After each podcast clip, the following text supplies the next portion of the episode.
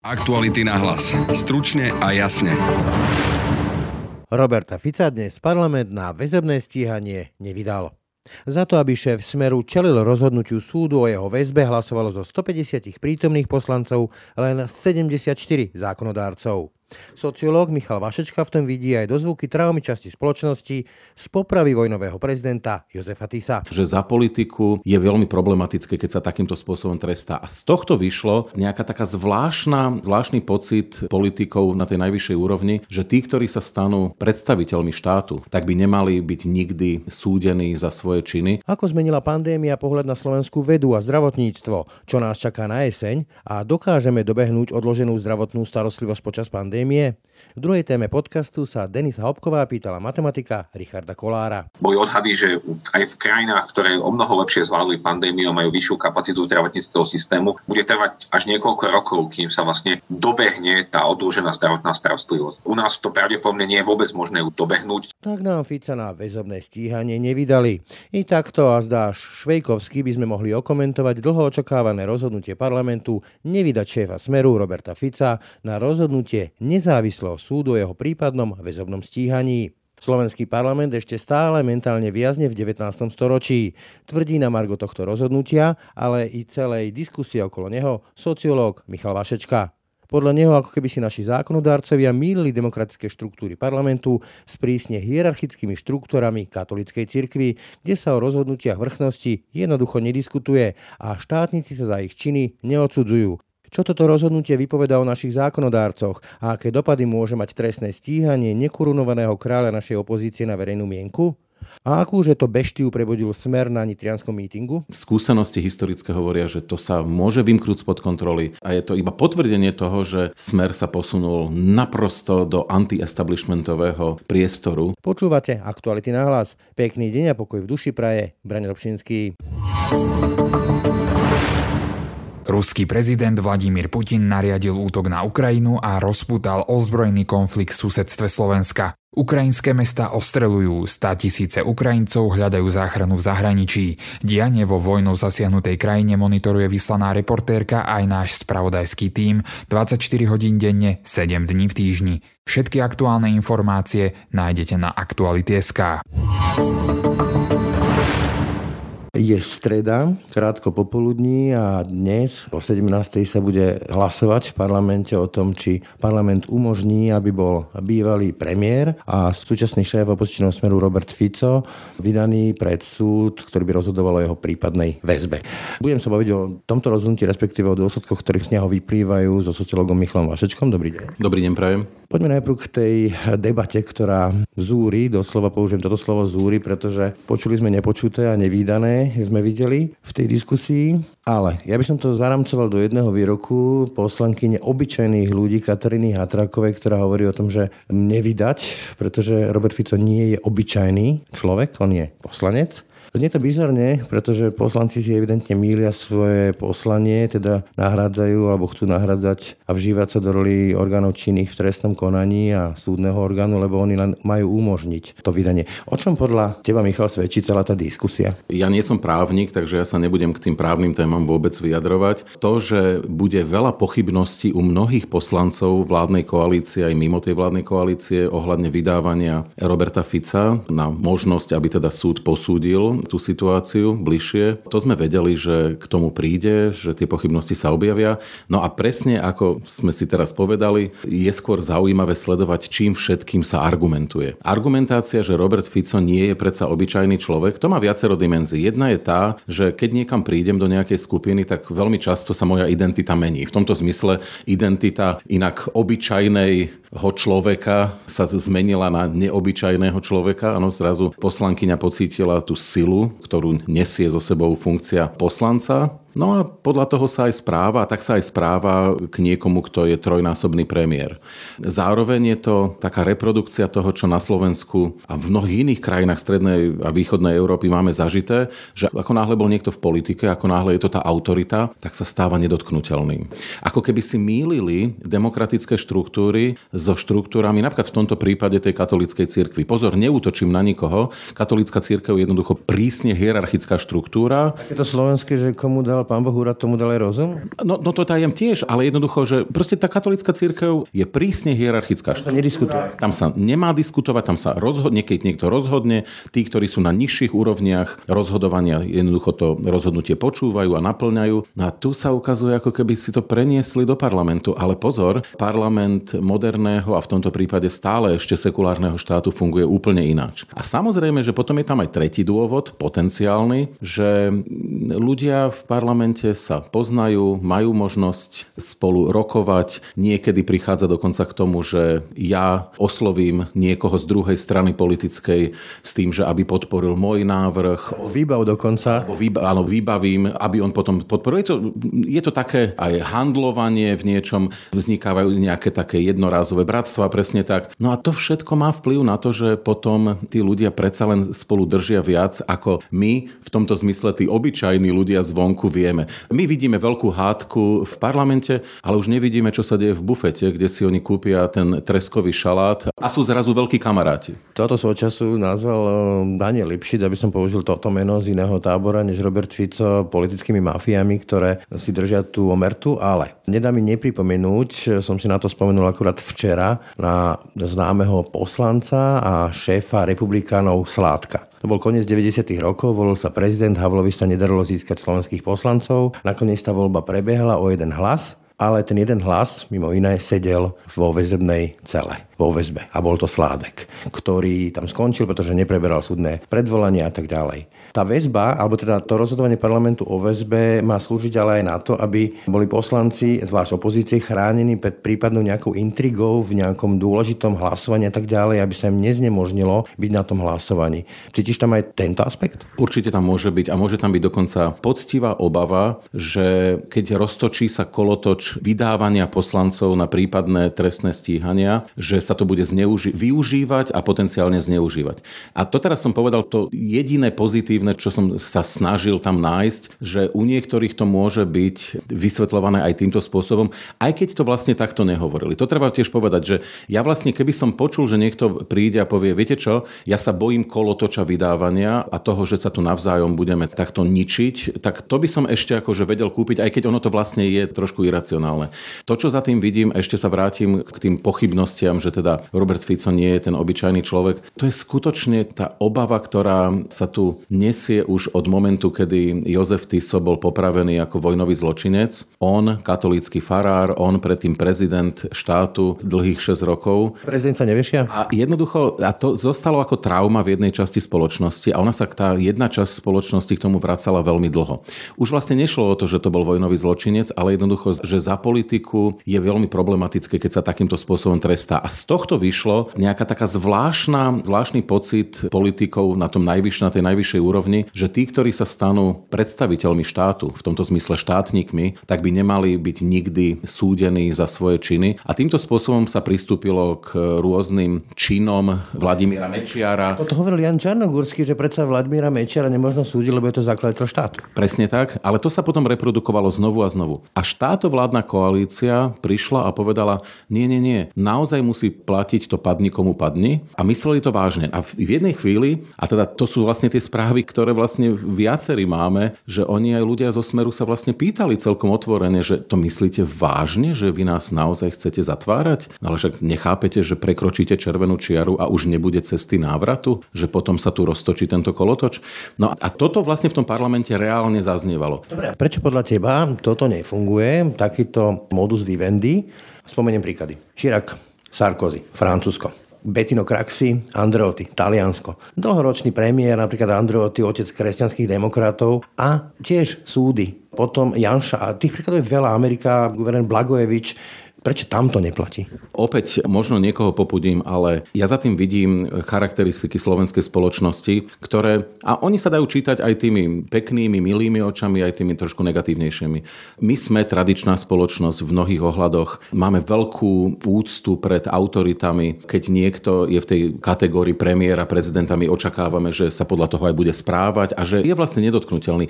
To je taký ten pocit ľudí z devätnásteho storočia, že miestny notár, lekár, farár a starosta sú ako nedotknuteľní. Áno? A farár. A farár, samozrejme, že to sú proste postavy, ktoré netreba sa toho dotýkať, tých na zem spadnutých drôtov, ako sa hovorí. A ono sa nám to bohužiaľ dostalo aj do dvadsiateho prvého storočia. Nevieme s tým pracovať ešte stále, alebo by som povedal ináč. Momentálne sme presne v tom období, kedy slovenská spoločnosť to láme. Vlastne aj na tomto vieme pomenovať, aj keď je to úplne okrajová záležitosť, že práve teraz prebieha ten boj, aby sa Slovensko vlastne stalo štandardnou modernou krajinou, aby tieto archetypy správania z minulosti nechalo v tom dvadsiatom a devätnástom storočí. Tak potom z hľadiska tohoto modelu, nechcem prezumovať opäť prácu orgánov činných v trestnom konaní a to bož súdu, neviem ako to dopadne, to súdne rozhodnutie, teda ktorému bude čeliť Robert Fico ako potenciálny zosnovateľ a zakladateľ zločineckej skupiny a ďalšie trestné činy. Môže to dopadnúť buď tak, že súd to potvrdí a trojnásobný expremiér sa ocitne v base.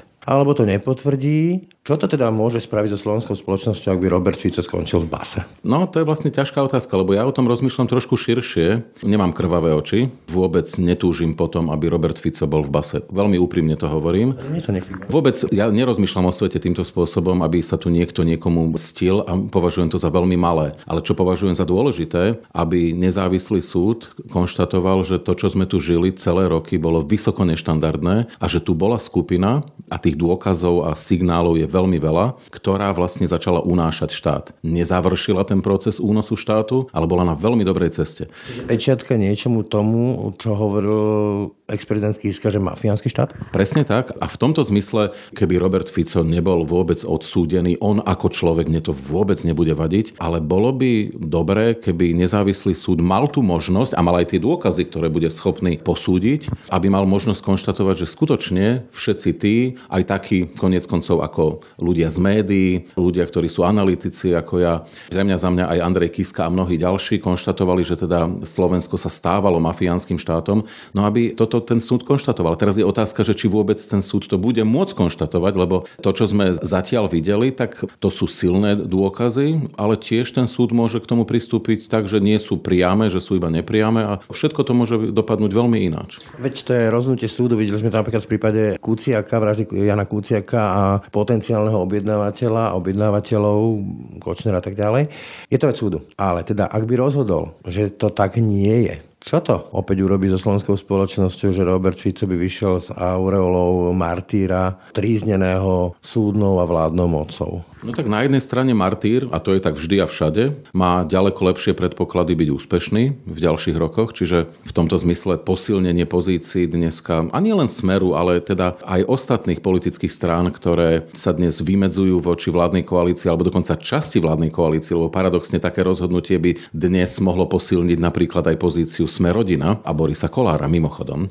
Takže to všetko by viedlo k tomu, že tá časť spoločnosti, ktorá jednoducho chce vyčistiť ten Augiášov chliev, že by vlastne stratila pozície ešte silnejšie, ako je to dnes. A ja potom konštatujem, že Slovensko sa bude vydávať cestou, o ktorej vlastne veľa netušíme, čo z toho môže všetko byť. Naznačil si, prekročili sa červené čiary, čiže mohla by prísť, mohla by prísť kyvadlo, ten spätný chod, že by sa to vrátilo tým úvodzovkách organizátorom, myslím, vyšetrovať väzby a tak ďalej. No tak to sa samozrejme môže stať a koniec koncov o tomto to nepoviem nič nové a nič, čo by ľudia nevedeli alebo netušili, že môže prísť.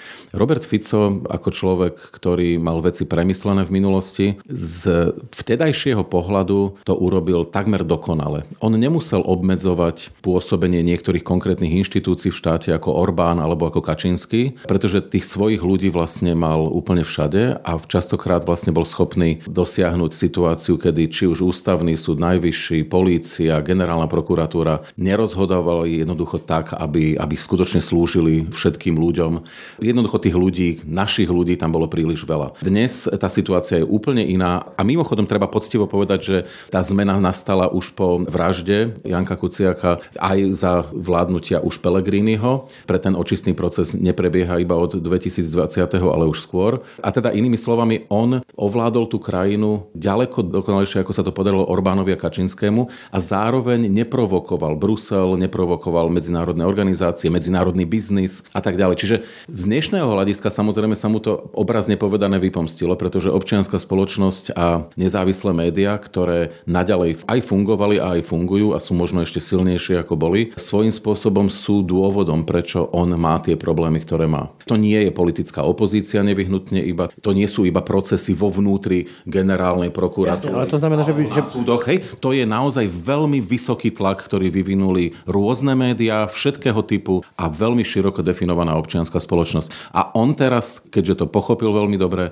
pri prípadnom opätovnom uchopení moci už nenechá nič na náhodu a je vysoko pravdepodobné, že by išiel cestou Orbána a Kačínskeho, akurát by tie procesy musel ešte výrazne urýchliť. Hej, lebo to, čo Orbán v Maďarsku dosiahol, dosahoval dlhými rokmi a postupným krájaním tej klobásy maďarskej čabajky nakrájali, ale dlhé roky. Toto by tí, ktorí by uchopili moc na Slovensku a mysleli by to v tomto zmysle z môjho pohľadu minimálne zle so Slovenskom, no tak by to museli urobiť veľmi rýchlo. Videli sme rôzne spôsoby obrany Roberta Fica voči tomu, čo sa deje, ale ostatný víkend sme mohli vidieť úplnú gradáciu tej obrany tých protestov, myslím ten nitriansky protest.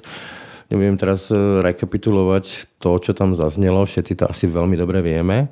A teraz mi nejde o ten vulgarizmus, ktorý zaznel na adresu prezidentky, ale o tú celkovú atmosféru. Čo ti to pripomínalo? Lebo ja som mal z toho už trošku strach, že ten dáv ovláda tých, ktorí sú na tej tribúne a tí, ktorí sú na tej tribúne a myslia si, že cvičia s tým davom, tak sú v tom omyle, že ten dáv cvičí s nimi. A ten dáv väčšinou nemá hlavu, ale má veľa vášne a nenávisti. No, vidíme to ináč podobne. Ja si spomínam ešte počas štúdií mi nechali prečítať klasiku sociálnej psychológie od Lebona, Psychológia davu. A vtedy veľa človek pochopil, lebo už tiež aj každý z nás sa mu stalo, že je súčasťou davu. Dav sa zrazu začína meniť, keď je veľa ľudí pokope. Má silné emócie, silné negatívne emócie, alebo naopak silné pozitívne. Ľudia sa vedia rozplakať od šťastia, alebo silne nenávidieť. Dav zrazu je schopný niekoho linčovať a tí ľudia sa potom preberú po tom, čo sa to stane a sú šokovaní, čo vlastne sami urobili. Toto vieme. A problém je práve s politikmi, ktorí s tou davovou psychózou narábajú. Musím ťa prerušiť. Myslí si, že vedia, čo vypúšťajú, alebo vypúšťajú niečo, to zviera zámerne? Ja sa bojím, že to je zámerné. Ja, keď pozerám sa na pána Blahu, ja na rozdiel od mnohých iných, ja nemám žiadne pochybnosti o jeho intelektuálnych schopnostiach. Ja si myslím, že on akademicky a intelektuálne je veľmi, by som povedal, vyspelý, len bohužiaľ vložil tú inteligenciu do spôsobov, ktoré sú pre mňa naprosto neakceptovateľné. No a oni doslova, ako hovoríš, preberajú to zviera k životu naprosto zámerne a skúsenosti historické hovoria, že to sa môže vymknúť spod kontroly. Veci môžu začať žiť vlastným životom. Hej, a oni ako keby to nereflektovali a nereflektujú to možno aj preto, lebo vlastne nemajú historickú skúsenosť. My nemáme na Slovensku historickú skúsenosť. To maximálne, čo bolo, bolo v časoch mečiarizmu, že nejaké frustrované staršie dámy začali byť novinárov dážnikmi a ukradli im fotoaparáty a tak ďalej. A, ale... ale tú skúsenosť toho, že revolúcia požiera svoje deti, ako sa tomu múdro hovorí, to nemáme. To nemáme. A čiže podľa mňa to robia naprosto zámerne a stále tvrdím, že je to veľmi nebezpečný proces a je to iba potvrdenie toho, že Smer sa posunul naprosto do anti-establishmentového priestoru. Je to pre teba fašizmus?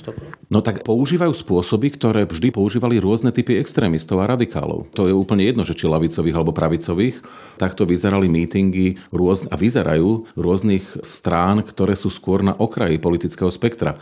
Je to tak všade vo svete, len tu máme taký malý problém, že to je strana, ktorá má stále pomerne veľmi silnú podporu. Dokonca jej predseda sa pasuje do pozície, že je vlastne lídrom najväčšej strany. Asi nie úplne vždy sleduje tie výskumy verejnej mienky, ale on to tak cíti, že on je lídrom opozície. No a navyše je to človek, ktorý pôvodne bol, aspoň zovňajškovo, v tom mainstreame, v tom hlavnom prúde politiky. Ja som je premiér, ale to sa práve chcem spýtať, že ako sociológ, ako to vnímaš ty sociologicky? Na jednej strane naozaj máme tu povedzme, že nahnevanú, kričiacu masu, schopnú extrému, verbálne a možno, že aj reálne, nielen verbálne. ale nakoľko je toto Slovensko? Lebo sa objavili aj úvahy o tom, že toto môže ukradnúť práve, že smeruje nielen koaličný potenciál, ale aj volebný. Že sa to proste tým bežným, povedzme aj nahnevaným ľuďom zhnusí, že toto už je za čiarou. Nebol by som taký optimista, že sa im to zhnusí. Rozhodne by som si trúfol povedať, a hovoria to viacerí, že potenciál strany Smer už väčší veľmi nebude. Že oni dosiahli svoj strop, že veľmi už to nepôjde hore. Skôr bude benefitovať teoretický hlas z prípadných problémov, chlebových tém, neriešenia sociálnej situácie a tak ďalej. Skôr to bude ten hlas. A môže to byť aj dokonca republika, ale nie Smer. A to, čo je nebezpečné, je, že oni môžu tzv. Vyhrať bitku, to znamená udržať si svojich veľmi frustrovaných voličov, ktorí sú skôr antizápadní, proruskí, sú hlboko, hlboko anomickí, väčšinou sú to starší voliči a tak ďalej, ale už jednak to nerozšíria a jednak, a na tom je zhoda, že týmto spôsobom si Robert Fico rozhodne neposiluje koaličný potenciál. To znamená, aj keby úspel vo voľbách s pomerne slušným výsledkom... Kto by si s ním sadol? Kto by si s ním sadol? A ja viem, že toto sú už úvahy toho, toho typu, že my vlastne nevieme úplne presne a do podrobností, alebo možno, že nechceme o tom niektorí hovoriť, by som povedal verejne, že akú vlastne autonómiu má Pellegrini a či naozaj by bol... Čo na ňoho Robert Fico vie, hej? Tak, nakoľko by bol, nakoľko by bol pripravený robiť kompromisy, do akej miery a s kým. To sú všetko veci, ktoré sa ukážu až po voľbách. Ale platí, že čím viac bude Robert Fico týmto spôsobom tlačiť na pílu, tým viac ostatní budú zaskočení podobne, ako bola zaskočená napríklad Monika Beňová na tom mítingu slávnom v Nitre a tiež chvíľu rozmýšľala, že najradšej by tam nebola. A to je presne to, že najradšej by tam nikto s tým Ficom nebol zrazu v tej, v tej chvíli. Pričom pozor, ja ich neobhajujem. Ani náhodou. Už samotný fakt, že neprotestovali okamžite. No, keď sa bude deliť, keď sa bude deliť ľúb, ako sa to robí u zbojníkov, tak zrazu tam budú. To, že neprotestovali okamžite, o nich veľa svedčí. Ale to, že tam vlastne najradšej by neboli, to na nich bolo vidieť. Hej? To bolo predsa úplne zrejmé. No a Robert Fico v tomto zmysle všetko vsadil na jednu kartu. To pre neho nebolo zvykom v minulosti, ale treba povedať, že on veľmi ani inú možnosť nemá. Toľko Michal Vašečka, ďakujem ti za rozhovor. Ďakujem pekne. Momentálne vítam na linke matematika Richarda Kollára a témou teda bude pandémia covidu, respektíve to, čo nás môže čakať do budúcna. Dobrý deň, vítajte. No, dobrý deň. Pán Kollár, tak keď sa tak spätne pozrieme, žili sme dva roky s pandémiou, respektíve ešte žijeme, len teda nevnímame, pretože nás neobmedzujú opatrenia. Môžeme dnes po takom akož dlhom období s tým vírusom povedať, že vieme o tomto víruse všetko a nemá nás v podstate už čo na tomto víruse prekvapiť, a teda teraz sa nepýtam na varianty nové, lebo tie si myslím, že to už je taká samozrejmosť, s ktorou sa nejakým spôsobom ráta? Nevieme o ňom ešte veľa vecí. Veľa vecí sa stále objavuje vo vedeckých výskumoch a množstvo vedcov sa zaoberá práve vlastne skúmaním vlastne vývoja tej pandémie, nielen vývoja, ale rôznych faktorov, ktoré sa nedajú skúmať krátkodobo. Napríklad stále nevieme presne, ako funguje imunita, ktoré zložky imunity, ako reagujú a ako nám tá imunita pomôže voči ďalším variantom. To teda naozaj ešte zatiaľ nie je úplne dobre preskúmané. Takisto liečiva ako Paxlovid a podobne sú spojené ešte s niektorými otázkami, takže tých otázok, ako keby vedeckých otázok je ešte samozrejme množstvo. Ale pre verejnosť momentálne uh, tie otázky nie sú až také dôležité, aspoň na prvý pohľad. Aj keď tí, ktorí majú napríklad nejaké dlhodobé ochorenie spôsobené tým covidom, tak uh, pre tých uh, sú dôležité aj tie nové poznatky. Ale vo všeobecnosti pre bežnú populáciu teraz je také obdobie, že by si mohli oddychnúť. Cítite sa možno po tých dvoch rokoch uh, ako vedec viac docenený v zmysle, že na Slovensku sa dlhodobo hovorí, aj to asi fakt, že napríklad veda nikdy nebola nejakým spôsobom docenená ani finančne, ale rovnako aj zdravotníctvo. Takže či sa podľa vás v tomto smere niečo za tie dva roky zmenilo, alebo sme sa možno nepoučili ani napriek pandémii? No, tá veda vlastne dosiahla takú medializáciu. To je taká asi prvá, že slovenská veda nikdy nebola tak medializovaná takýmto spôsobom, že jednak veci sa stali súčasťou spravodajstva, hlavného spravodajstva, a takisto veci sa začali objavovať v nejakých zábavných reláciách a podobne. To nebolo predtým bežné, to je nové. To znamená, že slovenské veci sa priblížili verejnosti. Mohli ich viac poznať, mohli viac porozumieť tomu, ako pracujú. A myslím, že toto môže pomôcť do istej miery slovenskej vede a jej podpore z hľadiska verejnosti. Na druhej strane, ako v štruktúre tej vedy zas až taká veľká zmena nenastala a skôr mám pocit, že veda do istej miery, taká celosvetová, nielen Slovenska, mierne zastala, pretože veľká pozornosť sa venovala práve tomu covidu. Veľa ľudí prerušilo, muselo prerušiť svoje projekty, alebo minimálne neboli možné kolaborácie, ktoré bežne bežali. Takže veda celkovo zaznamenala asi mierne zastavenie, to, to pozorujeme aj v počte publikácií a podobne. Takisto treba povedať, že uh, sa zmenil možno trochu aj uh, spôsob publikovania uh, výsledkov vedeckých. Čoraz viac sa dozvedáme o výsledkoch už pred, ešte predtým, ako sú sporiadne zrecenzované. Takže to tiež spôsobilo mierny chaos, že vlastne tie vedecké výsledky sa miešali. Tie, tie, ktoré boli naozaj robustné a potvrdené, s tými, ktoré boli len úplnými hypotézami. A to viedlo k rozvoju mnohých uh, takých tých falošných správ. V každom prípade sa zmenil ten, uh, ten obraz toho celého a nielen u nás, ale aj celosvetovo. Uvidíme, ako sa s tým vysporiadame. Veda už nie je taká istá, ako bola pred tými dvomi rokmi. Vo vedeckom svete sa teraz dobieha možno to stratené za dva roky, nejaké výskumy nové a vlastne sa ako keby teraz aj vy možno veci vraciate späť k svojim témam, ktoré ste rozoberali pred pandémiou. No pre matematikov to asi nevní také závažné, lebo veľa matematikov sa mohlo venovať počas pandémie svojmu výskumu galových hrúb alebo podobne, ale ten problém bol napríklad medicínsky výskum.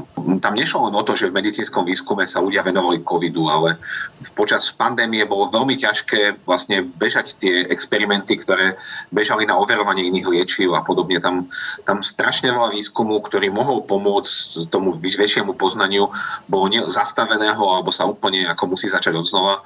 Takže v istom zmysle v týchto oblastiach tam nastal veľký pokles. A teda naozaj regres by som povedal, do istej miery. Zase v nejakých vravým technológiách a podobne možno ten progres pokračoval úplne bežne. Ukázala tá pandémia aj to, že v akom stave sú naše nemocnice, to sa vedelo aj predtým, ale ukázalo to aj o mnoho viac, aj problémy v zdravotníctve, aj problémy teda medzi zdravotníkmi, že ich nie je dostatok, že sú unavení, nedocenení. Napríklad sme mali problém aj keď sa sekvenovali vzorky, tak sme ich veľmi málo sekvenovali oproti iným krajinám. Máte pocit, že tá pozornosť sa teda na to zamerala, že OK, máme tu také problémy a že sa aj aktívne začínajú riešiť, alebo je to vlastne niečo, čo bol problém, už to prešlo a tá pozornosť tam už proste nie je, napríklad aj myslím zo strany štátu. No bohužiaľ, keď sa pozrieme na zdravotníctvo celkové, tak ono je spojené s množstvom problémov. Ja som nebol odborníkom na zdravotníctvo, rozumiem mu možno trochu momentálne, lebo som veľa konzultoval s ľuďmi, ktorí tomu teda dlhodobé sa venujú. V každom prípade tie problémy, ktoré oni upozorňovali roky vopred, sa počas pandémie výrazne ukázali. Žiaľ, musím konštatovať, že sa systematicky nevyriešili.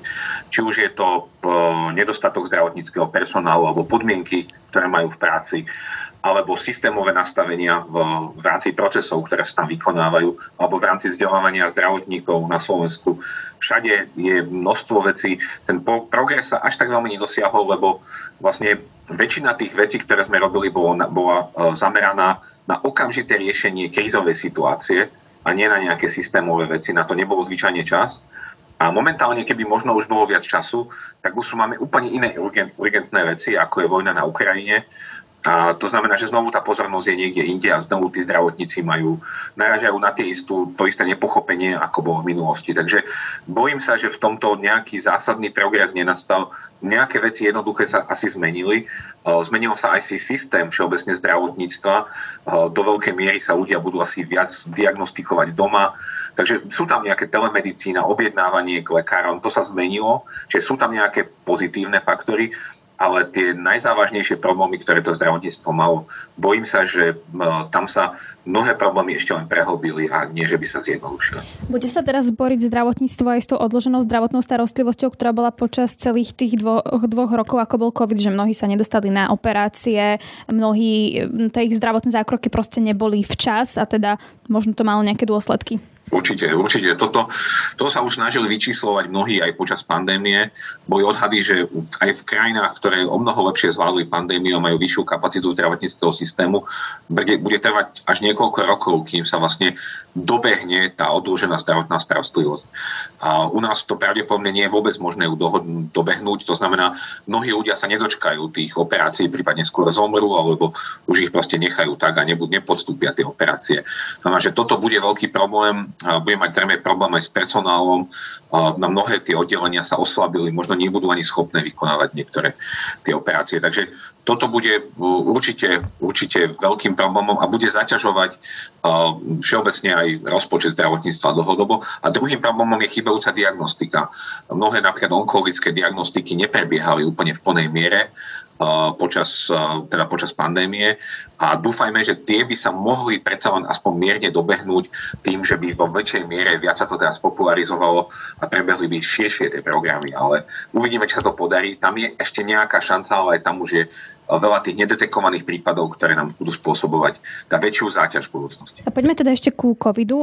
Hovorí sa všeobecne o tom, že áno, že nové varianty budú pravdepodobne vznikať, záleží ale aké budú nebezpečné. Napríklad sa hovorí aj o novom variante Omikronu, ale teda je možné, že potom, čo sú ľudia zaočkovaní a premorení, že by nás ešte nejaký variant dokázal dostať do situácie, že by sme mali späť nejaké tvrdé opatrenia, že by boli nejaké lockdowny, napríklad na jeseň, kedy sa teda spravidla začínajú vždy tie vlny pandémie, alebo vlastne toto už máme za sebou a už sa to akoby nikdy nemôže vrátiť. No, krásnym príkladom je nedávna večera korešpondentov Bieleho domu, to takéto každoročné stretnutie novinárov, ktorí pracujú v Bielom dome, ktoré prebehlo teda naozaj v posledných dňoch a ukázalo, že sa tam infikovalo neuveriteľne veľa ľudí a to už vlastne väčšina tých ľudí bola predtým infikovaná, boli zaočkovaní a podobne. A bola to jedna z najmasovejších superširiteľských udalostí, ktoré nastanú. A je zrejme spôsobená s novými podvariantmi Omikronu.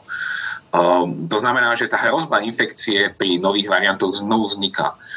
Čiže my si musíme predstaviť, že že tá možnosť sa infikovať nezmizne. Ona bude prichádzať v rôznych vlnách. Nevieme presne ako dlho, ale je možné, že to bude trvať roky. Možno aj desaťročia. No a len čo sa zmenilo, je to, že ten priebeh toho ochorenia pre tých, ktorí sa infikujú, je zvyčajne už oveľa miernejší. Práve kvôli tomu, že si ľudia vytvorili nejakú imunitu, či už očkovaním, alebo teda opakovanou infekciou. Ale tie nové varianty, ktoré sa presadzujú, zvyčajne vedia do istej miery obchádzať tú imunitu, túto imunitu. A to znamená, že tá imunita vlastne bráni len pred vážnejším priebehom. A toto je ten najväčší zlom, ktorý vidíme počas pandémie, že vážne priebehy ochorenia výrazne klesli. A to, to je ten najdôležitejší fakt, ktorý máme. To znamená, že keď si predstavíme celú spoločenské ohrozenie ako veľký počet mŕtvych alebo veľa ľudí na umelej pľucnej ventilácii alebo na iskách, tak toto, táto riziko s tými ďalšími vlnami už výrazne klesá. Uh, neznamená, že sa nám sta- nemôže náhodne stať znovu. Ten, tie varianty nás môžu prekvapiť, ale vo všeobecnosti očakávame už utomené vlny v tejto oblasti. Na druhej strane počet infekcií alebo počet miernych priebehov, ten nemusí vôbec klesať. Môžeme vidieť rovnako rozsiahle vlny ako doteraz, len by už nemali tých ľudí úplne paralyzovať. Takže napríklad na jeseň, keď začne nejaká ďalšia vlna aj na Slovensku, tak si to máme predstaviť tak, že budeme mať späť rúška, budú nejaké obmedzenia, ale nebudú výrazné, alebo to bude o tom, že nebude nič, pretože možno aj ťažko ľudí už prinútiť k tomu, aby si dali napríklad rúška, keď teraz sú zvyknutí na to, že ich nemusia nosiť, alebo čo čaká teda na jeseň? No, táto otázka obsahuje dve veci, dve, dve časti, lebo jedna časť je čo, ako bude vlastne nebezpečný ten variant, ktorý tam ktorý príde, a druhá vec, ako naň budú reagovať jednak štátne orgány svojimi rozhodnutiami a jednak verejnosť. Čiže tam množstvo faktorov a tie môžu byť naozaj rôzne.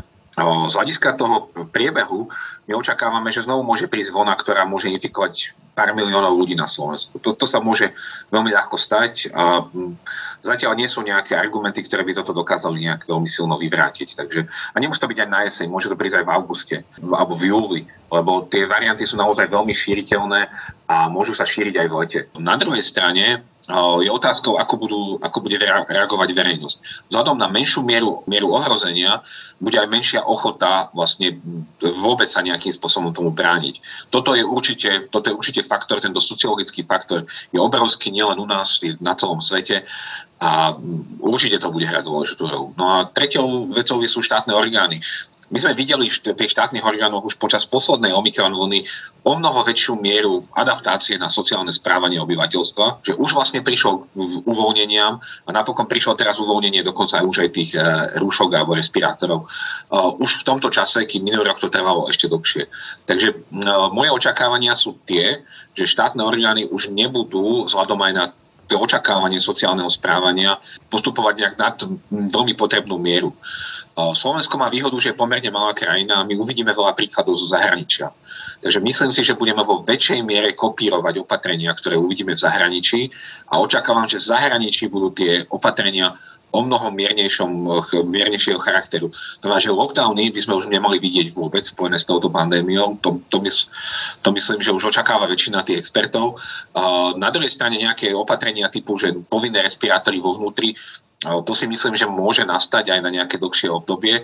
A práve to, že vlastne vidíme, že štát už nepoužíva zbytočné opatrenia, tak možno aj to správanie ľudí bude viac rešpektovať takéto nariadenia, ak bude ich menej a budú efektívnejšie. Je vôbec reálne, že sa budeme preočkovať štvrtou vakcínou napríklad na jeseň, alebo to bude skôr možno iba pre nejaké rizikové skupiny? Bude sa to týkať všetkých, ktorí sa budú chcieť chrániť.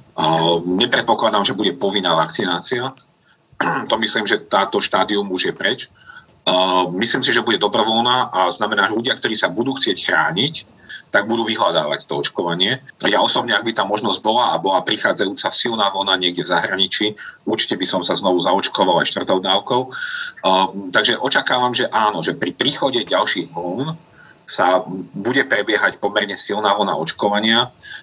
Samozrejme, nie všetci sa zaočkujú, možno to už budú len desať až dvadsať percent populácie, ktorá prejde týmto boostrom, ale tí budú teda naozaj dostatočne chránení pred vážnejším priebehom. Tá dôležitá otázka pri vakcínach je tá, že akou vakcínou sa budú očkovať a aké vakcíny vtedy budú k dispozícii.